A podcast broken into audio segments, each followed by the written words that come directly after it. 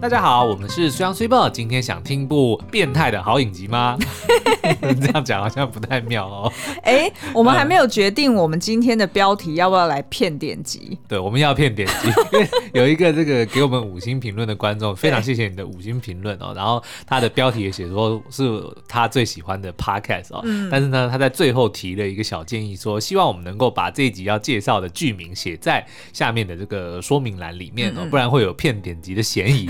那我们必须要承认，对，我们就是在骗点击。我们一直以来都这样子啊，没有啦，其实现在才发现。没有没有，我们要先解释一下，就是为什么不放在标题？因为其实很多的时候，大家都会有一种那个先入为主，比如说他可能对于某个类型，或者说每某一部电影，或者某个演员、某个导演，他可能有一些喜好或偏好，那可能就会因为说哦，我不喜欢什么类型，或者我不喜欢某一种某一个演员或某一部剧，然后他就直接就不听这一集。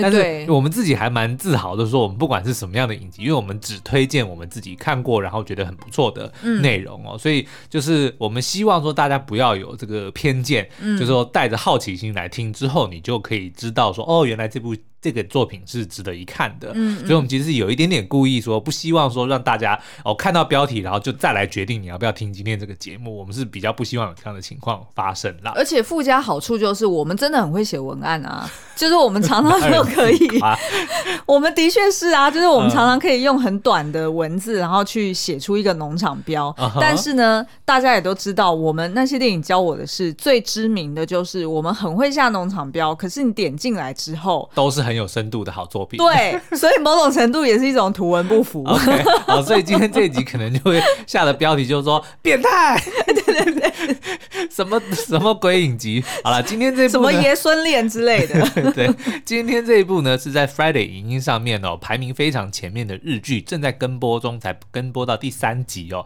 叫做《妻子变成小学生》，变态。好啦，他其实是呃，故事就是在描述说呢，十年前这个男主角归介，嗯，他就是因为一场车祸意外，然后就失去了他的妻子。对，那他们本来一家三口，就是包含他的女儿，三个人是过着非常幸福快乐的日子。但是就在十年前，因为这场意外，然后对于这对父女来说，他们的人生就此改变了。嗯，也因此呢，他们就在接下来的十年，就是过着非常。呃，怎么讲？就是呃，一蹶不振，嗯，然后两个人也很有隔阂的父女生活。对，换句话说呢，就是一个幸福美满的家庭，在妈妈过世之后呢，就独留这个鳏夫跟孤儿，嗯，然后就人生就从此变了样哦。对，但是没想到有一天，有一天突然有一个小学生，对，一个小女生，哈、嗯哦，突然来敲门，就讲说。啊，娜达，他答应吗？哎，不对，哎，什么？哎，我回家了。啊、对对，他答应吗？就是反正呢，就突然有一个小学生出来讲说：“嗯、老公，我回来了。”对，我就是你妻子啊，我就是拎老布啦。对，哎，你们怎么家里那么乱呢、啊？你怎么变得那么老态龙钟啊？是，对。那对于这对父女来说，你猜会怎么样？我觉得一开始一定会觉得这是一个很。可恶，很讨厌的恶作剧。嗯，对，因为其实妈妈的妻子跟妈妈的离世，相信对这两个人来说都是这个这辈子最大的伤痛哦。对，但是就觉得，哎，怎么有一个小学生、小女孩，竟然好像拿这个开玩笑似的说，哎，我是你老婆，我是你妈妈，然后我回来了。嗯嗯，对。然后呢，居然在这个小女孩讲出他们家人之间才知道的秘密之后，这对父女才知道，原来。真的是我老婆十年前死了之后，然后再度转世投胎，嗯、然后就长成了现在这个小女孩。于是她就在找回她前世的记忆哦。对。然后就回到这个家里面。然后呢，这个老公十分的兴奋，嗯、就讲说：“那这样好了，等你长到十八岁的时候，你再嫁给我吧。”是不是很可怕？没错，光源氏养成计划。对，好，那接下来呢，我们的节目就会先去介绍呃影集的亮点哦，就是包含里面有几个非常大咖，然后非常熟悉的演员。嗯、然后呢，第二个就是我们会去描述那这出影集它的主轴到底是什么。对，然后我们分别会就是丢出几个假设问题。嗯，如果是我们遇到这种情况，会不会相信？那我们是不是要设定一些只有对方才知道的通关密语呢？对，那听众朋友今天也可以试着去思考一下，如果你的另一半，你最爱的那个人离开之后，突然有一天一个陌生人回来了，然后宣称他就是你失去的那个挚爱，你该怎么办呢？嗯，好，那这出影集呢，有非常多的大咖，哦，我们先从男主角开始好了。对。也就是五十二岁的大叔新岛圭介哦，他就是由提真一所饰演的。好，那呃，这个提真一呢，他好像在上一次呃在日剧里面演出，好像是十几，应该有十几年前的事情了，所以这一次算是他的那个回归大作，离开小荧幕很久了。对对对，嗯、那呃，提真一，我相信大家应该都有印象，就是他就是在日本来说，应该是。一线男星里面看起来是特别 man 的吧？对，因为通常日本的男星，大家可能想到哦，花美男，嗯，嗯，嗯，就是这种很非常俊俏的。嗯，嗯，可是提真一呢，他的确他在外形上面就跟别人很不一样，就他绝对不是美型的那一种，但他也不算粗犷，我觉得他就是很有男人味，很有男人味，可是又很暖，非常独特的一个存在。嗯嗯，所以他很适合这个角色哦。嗯，怎么说呢？这个新岛圭介啊，他是在一个食品公司里面上班。对。然后他跟他妻子贵惠认识的呃这个过程呢，就是因为他去拜访这个餐厅，嗯、然后贵惠他是呃一个餐厅的主厨嘛，于是他们两个就就此相恋，然后就结婚了，嗯、然后也生下一个女儿，就独生女麻衣。那他们一家三口呢，都过着非常幸福快乐的日子。嗯然后呃，甚至是呢，就是这个呃，鬼姐呢，她也一直非常自豪于自己就是一个只听老婆话的好男人。嗯、是，所以他老婆说一是一，说二是二。然后基本上呢，他就是非常非常依赖他老婆，所有事情都是给他老婆做决定哦。那这样子也让他们家庭的气氛非常的 非常的和乐。嗯、但是我觉得这也就衍生了一个问题啊，嗯、就当然如果当这个。他所依赖的核心就是他是绕着他的妻子在转，嗯、他的整个世界都是这样。那可是如果当他的妻子离开，就是现在这部影集所描述的情况，嗯、的确他就顿时失去了重心。即使有女儿，有可爱的女儿在，都没有办法让他重新振作哦。所以我觉得这就是一个这部影集想要点出的第一个的问题哦，嗯、就是说当然在呃大家都在的时候，你可以互相依赖，这个是很好。可是如果真的当某一天不幸的事情发生的时候，你可能也要先预防，说不能让自己一蹶不振。尤其是他还有一个女儿，嗯、对，的确是。所以呢，就是在这个十年间呐、啊，他其实非常的郁郁寡欢。嗯，然后呃，甚至是他身边的那些呃同事。而且还是后辈们哦，都会在他背后讲一些闲话。哦，对，然后最后呢，这个呃，圭介呢，他也被公司发配边疆。是，然后后来还会有一个就是小女生当他的主管。哎，这个女主管大家看到应该很觉得很眼熟哦，她就是在 AV 帝王里面饰演黑木香的那位。森田望志，嗯、然后她就是在这个剧里面叫做首屋小姐，对就是她的姓啦。是，那基本上呢，她森田望志饰演的这个角色还蛮可爱的。是啊，我觉得就她，当然一开始我看到这个角色出现，然后我就会直接猜说啊，他这一定就是在安排说他日后会跟这个女主管会发生情愫，然后甚至他老婆出现、嗯、也是为了要确保说哦，他的这个老公能够有一个新的对象，让他重新振作之后，然后他就会离开。但是呢，目前看来好像似乎并不是这样。对，没错。嗯，那呃，我们再继续介绍一下。那呃，圭介是这样子的角色。我们接下来来看一下，那他老婆呢，就是死去的这个呃贵惠哦。嗯、那他是由石田百合子所饰演的。那这个石田百合子，我现在描述大家可能会一时想不起来他是谁，但是基本上你只要看到他的脸，你就会发现他非常的眼熟，就出现在非常多的日剧当中哦。那他就是呃，原本他妻子在结婚之前呢，就是一个人气西餐厅的一个厨师。嗯，然后他呃，在呃，就是这个社会上走跳呢，基本上就是万人迷啦。对，就是所有的男生总是围绕在他身边，然后不管是同事还是朋友，都非常仰赖他这个有如大姐姐、大姐头的感觉哦，嗯，因为他的个性非常的开朗。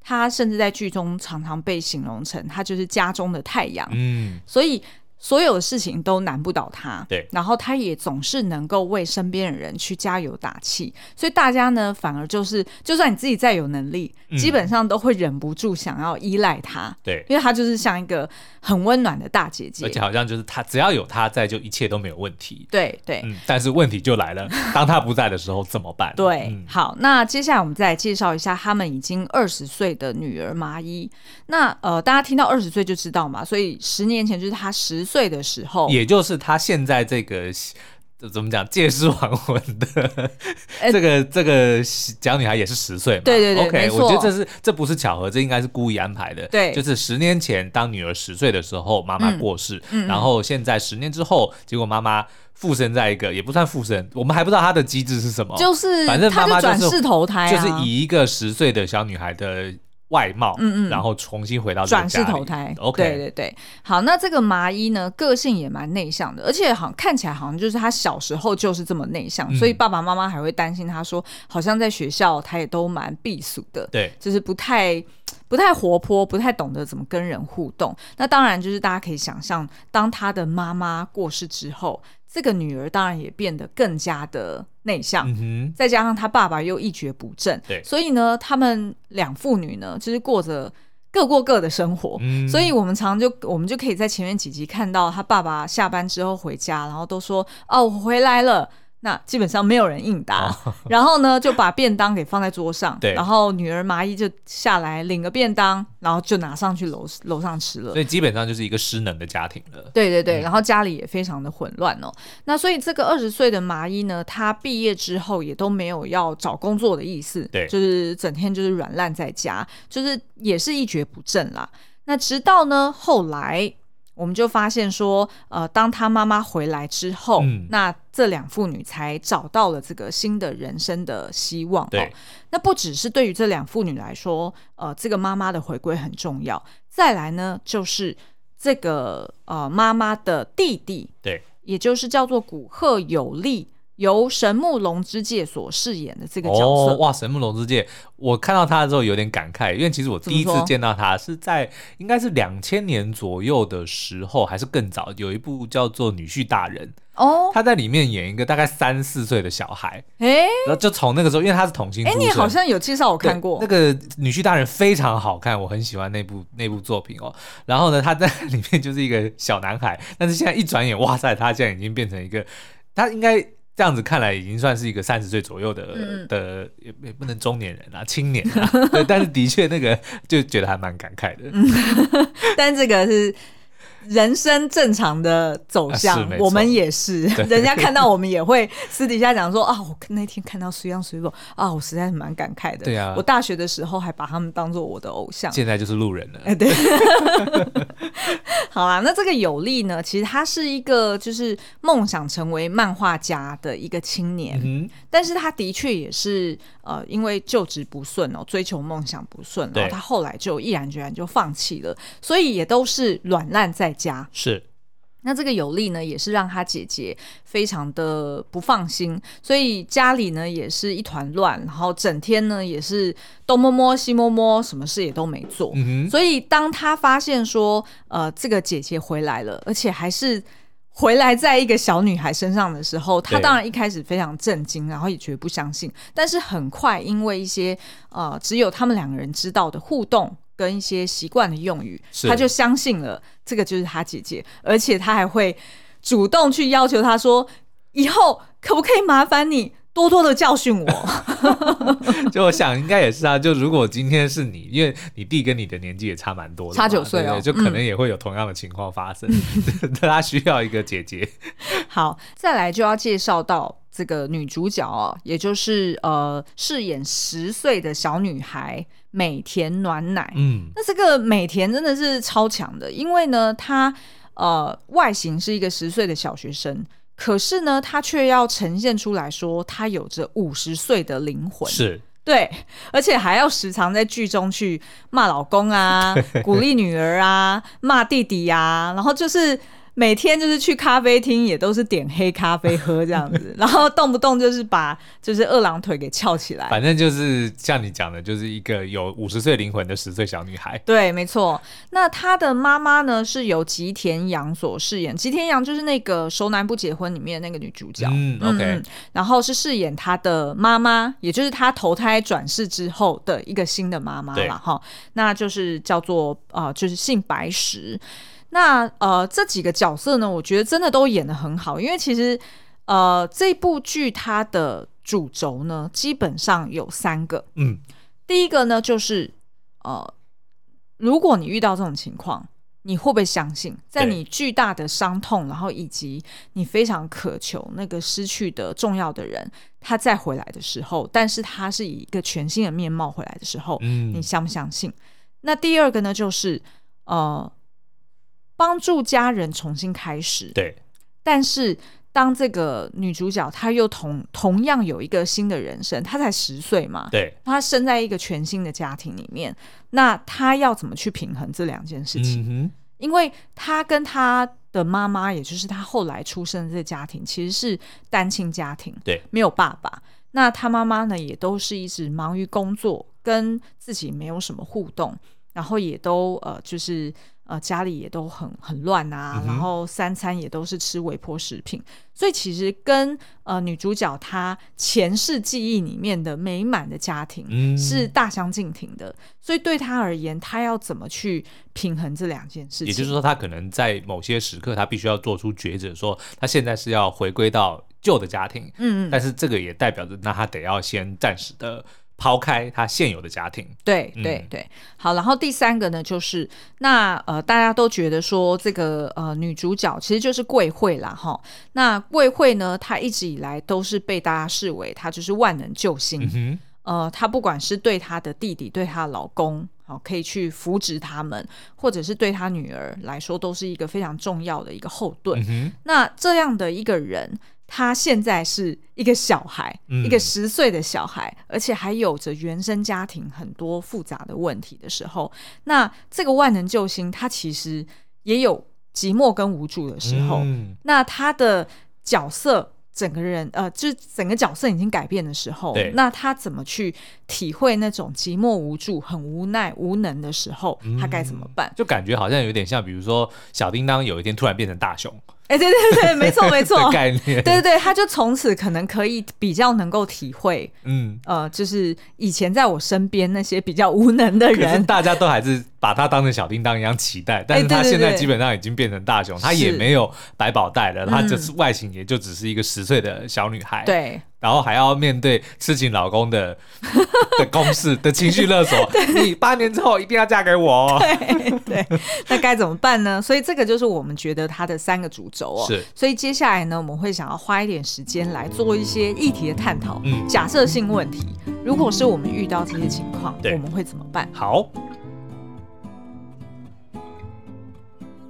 好，那第一个来问你哦。嗯，如果我真的哪天就走了，对。然后我还真的附身在，也不是附身了，就是投胎转世了。对对对，那、uh huh、你会相信吗？我觉得就一定得要像影集里面你，你你必须要有一些非常关键，或者说只有我知道的东西。其实这个很像什么，你知道吗？嗯、就是每一次其他作品里面的灵媒，就说啊附身，他就一定得要讲一个，或者说你要问一个只有他知道答案的问题之类的。这个这种桥段其实还蛮多的。嗯嗯嗯。那在戏剧里面呢，他就是呃这个妈妈贵。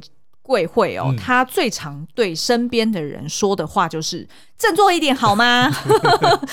因为他自己永远都很像那个火车头一样，在拉着所有在那边软烂的人。对，所以他每一次最后一句话都一直讲说“振作一点好吗？”然后，所以呢，当她老公不断听到这句话的时候，哎，她还真的就慢慢的会相信了。嗯、然后呢，第二个就是原本她女儿啊。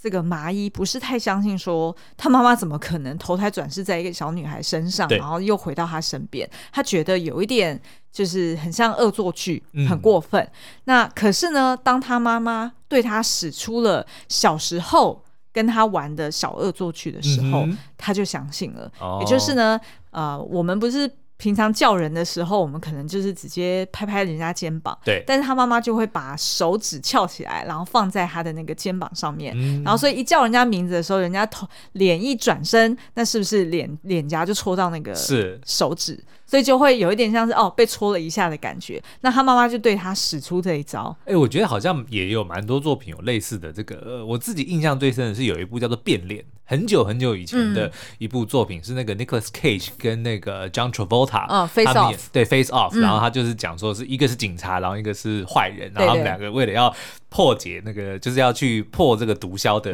这个集团哦，嗯、所以就换脸，然后后来就衍生出一大堆的这个。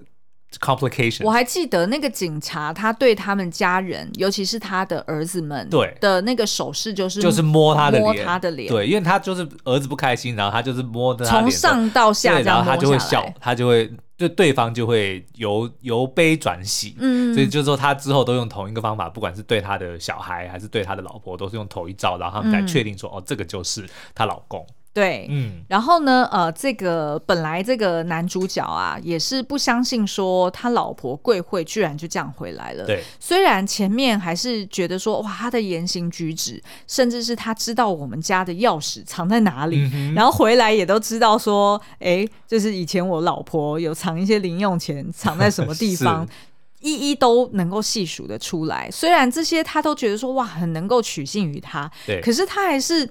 觉得这实在是太离谱了。嗯哼。直到呢，他老婆呃拿了以前他们家就是只有他跟他的回忆，就是一个灯笼辣椒，对，然后去入菜，然后煮给老公吃。然后做了一个爱心便当，然后让这个呃男主角吃下，他才一边吃，然后一边辣，然后但是又要一边哭哈，那个表情实在提升一实在演的超好哦。所以那这个我应该是有办法，用我的最新研发的那个咖喱燕麦。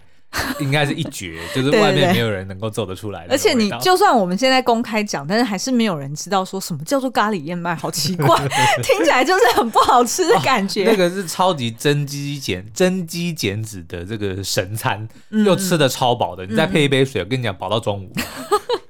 倒是真的，所以呢，呃，她就是靠这个灯笼辣椒取信于她老公，她老公于是就带着这个吃光光的便当盒冲到他老婆的小学学校门口，大家都还在放学的时候，他就直接隔空跟他老婆互相对峙，然后就冲上去抱在一起，然后结果旁边的小孩子全部都拉起那个防狼警报，对对对对对，好，所以呢，这个听众朋友就说，如果你想要确保说你最爱的另一半。如果某一天离开了，要再回来，你们要相认的话呢，嗯、要赶快先想好一些暗语啊，或者说只有对方才知道的答案。嗯、对，就是一些共同回忆啦。对，像我们还有很多，比如说我们第一只狗小米，它的最后的这个骨灰埋在哪里，这个也是只有我们两个知道。哦，真的耶，哎，的确是哎，而且是不能公开讲的。没错。好，然后第二个议题呢，就是当她老公相信了，嗯、哇，我的老婆贵慧终于回到我身边了。啊，她老公就是整个人生又亮了起来。对，每天呢就是带着灿笑在工作，走路还会那个小什么 小跳跃、小碎步的那种。然后呢，当然对于麻衣来说也非常的开心嘛，嗯、所以她老公基本上就觉得哇，她的人生终于不是只是在度过余生而已。对，而且她有一个。最终极的目标就是八年后，等他的这个小老婆变成 十八岁的时候呢，他要再跟他结婚，所以他也直接就这样子告诉他说，八年之后我要跟你结婚。但是呢，没想到他的老婆却没有欣然接受，而且还是一脸怀疑的想说，真的要这样吗？哎，对啊，如果是你，应该不愿意吧？你知道吗？我觉得很妙的是，因为他在这个现在可能也许是时代改变了，我们看到这个十岁的小女孩，其实已经有爱慕者，已经有人追求跟她告白，说希望能够跟她交往，而且这个对方也是就是一表人才哦，那个头发也是梳得很帅的哦，所以呢，就是我觉得我能够非常能够理解，就是这个女主角她的这个犹豫哦，因为她妈她女儿后来就是有有。就是不是在第三集的时候，嗯、就是他们不是拿出什么结婚证书要准备要签吗？对。然后他女儿就直接点出来说，八年后十八岁的这个小五，就是他妈妈的新的这个告白的对象，嗯、跟六十岁的爸爸这两个人是没有竞争能力的，你知道吗？十八岁的小鲜肉跟一个六十岁的老老老阿公，对啊，基本上对一个十八岁少女来说，这应该是没没不用考虑，一定是选 十八岁的小鲜肉。对啊，对，所以我觉得这个可能也是呃影集想要传达的一个，就是说对爸爸来说，这个是他人生的第二次机会，嗯、但是他的第二次机会，他比较倾向是他要找回他的以往的失去的东西。对，可是对于这个。女主角对妈妈来说，她的第二次机会其实跟爸爸的是不太一样的。对，她之所以会相认，其实也也主要是因为没办法忍受说她以前的这个家庭，嗯，是因为她的离去而这么的难过，或者说这么的悲惨，四分五裂。对，所以其实她的目的并不是要回归到这个家庭里面，我觉得她比较多的是想要拯救、想要挽回这个家庭，就是要帮助他们走回正轨。但是那。这一件事情需不需要让自己再投入自己的下半生？我觉得是两回事。嗯，所以他的挣扎或者他的犹豫，我觉得可能也是接下来的剧情的一个主轴。嗯，而且我相信，因为他一开始能够回到他这个就是原本的家庭，嗯，其实是在他的十岁生日之前，对，他某一天在楼梯上，就是在那种公公开就是公共场场所啦，就是遇见她老公，嗯，就是打过照面。然后他那时候就认出了，哦，这原来是我的老公。嗯，所以我们目前的剧情，我们还没有看到说他在十岁以前，嗯，是不是个性就已经很像一个小大人，哦，或者是，或者是他那时候是不是还没有那个前世的回忆，而是看到了那个老公的脸，开关被打开，对对对，才开窍的。嗯，我们不知道，但是呢，至少我们看到的是说，哎，她在呃，就是遇见她老公之前，她其实也是过的一个算是就是。跟妈妈应该还算开心的就是有自己的人生啦。对对对，嗯、所以当他就是呃出现了他的前世记忆之后，他回到了这个家庭，当然他会觉得哎很温暖很开心。对，然后也因为这两个家人呃变得非常的有朝气，他感到心里很踏实。是，但是呢，他同时之间也在他弟弟的口中听到了对于他前世的个性的描述，就说。她姐姐，呃，也是这个女主角，呃，在世的时候，嗯、被大家视为是一个万能救星，也就是说，所有人都非常的仰赖她。但是呢，同时之间，她也会让身边人变成废柴。哦，因为她太能干了，就是说，什么事都给你做就好了。嗯嗯，然后什么事都听你决定就对了，我不需要自己做决定，我当然也不需要自己做。不就不需要为自己的决定去做负责任嘛？对，那当然就会生活过得更加的轻松。嗯、那她的确也发现说，好像在她老公跟在她女儿身上也有这样子的倾向。那这件事情是不是自己也有责任呢？嗯，所以她就开始也在反省这件事。那所以当她老公在说哦又要再娶她一次的时候，她当然会有一点 有点担心，然后有点踌躇。而且我相信。对于任何人来说，带着前世的记忆，然后你又可以又有那个前世的智慧，对，然后你又可以重新开始一次人生，应该会很开心吧？我觉得，如果我今天我是女主角，我会用一个比较不一样的角度，我会倾向把我的前世的这个老公，嗯、把他当成类似像我爸爸一样的的身份，就是我的家人一样的去照顾他，嗯、但是我不会跟他有。就是不会想要再跟他有再有什么浪漫的这种，然后也不要有什么正正式关系吗？对，就是对我来讲，其实因为他，我我相信，在第一个当然是年纪上的差距，对不对？六十岁跟十八岁，这个这个真的是一个很大很大的差距。那再来呢？我觉得他自己，因为他毕竟虽然找回了前世的。这个记忆，但是他过去十年的记忆也还保存啊，所以他的确在影集里面，我们也看到有很多他自己对于他原生家庭的问题，他是打算要去处理的，或者说他是没有打算要放弃原生家庭，就是他自己原本的人生的。所以我自己觉得说，他可能也会用一个全新的角度来面对他以前的家庭，就不会再把他当成女儿，不会再把他当成老公，而是另外一种家人的概念，所以可能会跟他的这个女儿比较像是姐妹。对，然后可能跟她的老公就反而像是妇女这样的感觉，嗯、就是我会照顾她的生活起居，然后确保说哦，她的这个一切都都很 OK，然后她的心情不会再这么低落。嗯、但是我觉得应该不会再有想要跟她成为夫妻这样子的情感。对啊，我觉得这样子走向也是蛮。蛮奇怪，而且不然真的糟蹋了一个女孩子，而且看的有点不舒服。好，那刚刚你有提到，基本上呢，这个因为女主角她现在的原生家庭其实是对她来说压力是很大的。对，所以她其实也有在最新一集里面呢，有提到说，某种程度她慢慢可以体会他弟弟以前想要逃避现实的那样子的心态了，嗯、因为他会发现说，其实我白天跟我的呃，就是我老公跟我女儿。相处之后，其实我很不想要自己再回到我的原生家庭，哦、因为在他的原生家庭里面，永远都是妈妈比他晚回来，然后家里面一团乱，他也只能吃着微波食品，然后他跟妈妈好像也没有什么交流，所以他其实在家里是非常孤单寂寞的。嗯、他宁可自己是好像身在。原本的家庭里面一样，嗯、就是幸福快乐的三个人的生活。对，但是来到了这个新的原生家庭，他其实是觉得很很无奈的，想要逃避，然后也很无力，因为毕竟他被他妈妈的确就是当做是一个十岁的小女孩嘛。嗯、那事实上，在这个社会上，十岁的小女孩也的确不能做任何事情，对，去改变你的原生家庭啊。所以呢，他就陷入了一个算是蛮。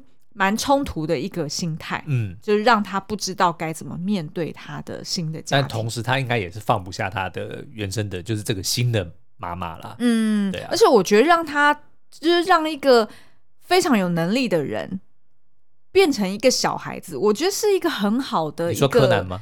对对对，是一个很好的冒险哎、欸，其实是对不对？某种程度他。开始会学学会放下一些责任，对，然后学会享受自己的任性，嗯，因为他有他就也有跟他的女儿讲说，有时候可不可以让我在孤单寂寞的时候也来跟你们撒撒娇？对，毕竟我现在是个小学生。对，我觉得那一段我为什么会哭，就是那一段，嗯、就觉得说，我觉得很能够体会他那种，就是感觉好像平常都是被依赖的人，终有一天他有机会可以好好放下。然后改改换自己去依赖别人，我觉得这个是一个很好的交换角色的一个方式。好哟，所以这一部这个妻子变成小学生是我们现在正在追的一部好剧哦。然后在 Friday 影音上面呢，每周六会更新一集。对，所以呢也欢迎大家赶快去追，然后在 Apple Podcast 底下五星留言告诉我们你的感想。好哦，那今天的节目就到这边，我们下次再见喽，拜拜，拜拜。